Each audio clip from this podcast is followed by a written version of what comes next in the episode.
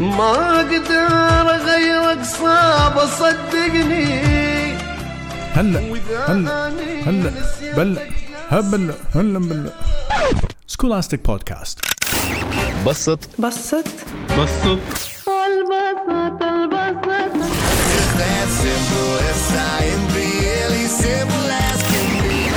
تجد. تجد. تجد.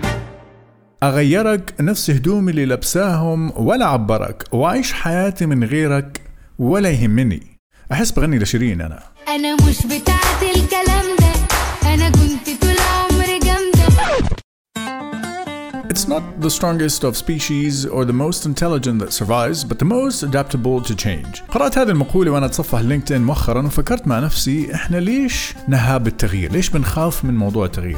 ليش أحيانا نفشل في تحقيق تغيير ما؟ طبعا المقولة بتقول إنه هي مش أقوى الكائنات أو اللي أكثرها ذكاء اللي ممكن إنها تعيش ولكن اللي أكثرها مقدرة على التأقلم مع التغيير. التغيير أصبح علم وأطلق عليه مصطلحات كثيرة مثل نفس ال change management ففي هذا العلم الجزء الأكبر منه له علاقة بعلم النفس لأنه له علاقة بالناس وجزء آخر industry specific متخصص في بيئة أعمال معينة أو في مكان معين. مختص في بيئة عمل في شركة في مؤسسة ما أو في دولة ما أو في البيت أو إلى آخره. من أي مكان آخر ممكن نوجد فيه عملية التغيير. فإحنا ليش ممكن نحتاج concept كال change management ليش ممكن نحتاج لمدير أو حتى مدرب مختص في مجال ما يدير عملية التغيير؟ أتوقع لسببين ملهمش ثالث. الأول عشان يصير بالتدريج والثاني ليخفف من أي آثار جانبية من العملية نفسها. فحتى لو كان التغيير نحو شيء إيجابي إن لم يتم بالكيفية اللي ذكرناها قد تكون العواقب وخيمة. أكبر مثال مثلا عملية التكميم على الرغم من كفاءتها في تنزيل الوزن خصوصا في الحالات الحرجة إلا أنه أثارها الجانبية غير مرغوب فيها مثلا من ترهل سقوط شعر تغيير عادات غذائية والاعتماد على ال vitamins وال multivitamins. وعد وعد وعد وعد طب ليش؟ لأنه التغيير في هذه الحالة مفاجئ drastic جذري في كل بساطة. طيب الزبد اليوم من هذا البودكاست. كيف ممكن ندير عملية التغيير؟ كيف ممكن نمسك من التغيير أو نمسك التغيير من قرونه كثور هائج غير مروض ونصل للنتيجة المرغوب فيها؟ في مناهج علمية ومتبعة تتم من خلالها قيادة مسيرة التغيير مثل ما بيقولوا. مثال على ذلك مثلا ال 8 step process لواحد اسمه جون كوتر. لا بعرف هو مين هو ولا بعرف ال process وما بحث في الموضوع صراحة. لكن الأمر اللي شدني وبحثت فيه أكثر هو نهج في كتاب لآل سويتزر اسمه Change Anything. في يوم أنا اتصفح تويتر في يوم ما وأنا ملان ما عندي أي شيء أسويه شفت فيديو على تيد. دخلت وقعدت اسمع للأخ. اسمعوا ماذا يقول. See, the problem is that we're not weak. The problem is we're blind and outnumbered. The problem is we don't have a willpower problem, we have a math problem. يقول سويتسلر إنه مشكلة التغيير مو مشكلة إرادة will power بل المشكلة هي حسبة رياضيات. I was like huh? What? كيف يعني حسبة رياضيات؟ جايكم بالكلام. ال change management model اللي ابتكره في هذا الكتاب واللي تكلم عنه في TED هو مكون من ست عناصر. يندرجوا تحت ثلاث محاور أساسية. الأول هو شخصي personal الثاني هو social اجتماعي والثالث هو بيئي أو مكاني structural. فلما نبادر بتغيير أي شيء ما عادة ما تأتي المبادرة باستخدام عامل أو عاملين بالأكثر في الغالب تحت المحور الشخصي من أصل ستة. التريك هو إنه نخلي باقي العوامل تلعب بصالحنا مو ضدنا. خليني أقول لكم كيف. خلينا أول إشي نبين الست عوامل وكيف ممكن نطبقها على مثال حي. مثلا في المحور الأول وهو الشخصي عندنا عاملين الحافز الشخصي personal motivation والقدرة الشخصية. وعلى فكرة الحافز والقدرة هما ثابتين في كل محور. فمثلا في المحور الثاني وهو الاجتماعي عندنا العامل الثالث وهو الحافز الاجتماعي social motivation وعندنا العامل الرابع وهو المقدرة الاجتماعية social ability. أما في المحور الثالث والأخير أو البيئي أو المكاني عندنا العامل الخامس وهو الحافز المكاني structural motivation وعندنا العامل السادس وهو القدرة المكانية structural ability. فالمجموعة صاروا ست عوامل تحت ثلاث محاور. حلوين؟ طيب حلوين. خلينا نطبق الست عوامل على مثال حي.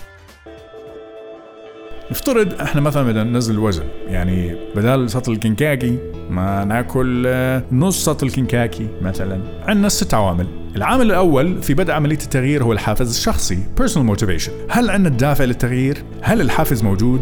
بس خلاص هو ده. كفانا هراء ولنتوقف عن هذه المهزلة. طيب نيجي للقدرة الشخصية العامل الثاني وهي ال personal ability هل نعرف آلية ننزل فيها للوزن؟ هل عندنا معرفة في كيفية تصميم مثلا نظام صحي، نظام غذائي أو نظام رياضي معين مناسب لنا ولإحتياجاتنا؟ هل إحنا مؤهلين لخوض عملية التغيير بدنيا، نفسيا، إلى آخره؟ طيب نيجي للمحور الثاني وهو المجتمعي. في العامل الثالث وهو الحافز الاجتماعي ال social motivation خلينا نسأل أنفسنا هل الدوائر الاجتماعية اللي إحنا فيها محفزة على التغيير ولا هي سلبية ومحبطة؟ وعلى فكرة هذه تعتبر من أكثر المحاور حساسية للشخص لسبب أنه في الكثير من الحالات قد يلجأ البعض للتخلص حط عليها خطين من بعض العلاقات واللي امتدت مثلا عبر سنين طويلة عندما بادر أحد الأطراف في التغيير خصوصا نحو الأفضل. النقطة الرابعة وهي القدرة الاجتماعية أو social ability فمثلا هل الدوائر الاجتماعية اللي إحنا جزء منها من أصدقاء زملاء عيلة أو حتى مقربين إلنا من دوائر أخرى هل هي دوائر صحية مثلا وإيجابية؟ عندها اوريدي عادات بتمارس رياضة بتمارس نظام غذائي معين. هل ممكن مثلا لديها المقدرة على مساعدتنا في هذا التغيير؟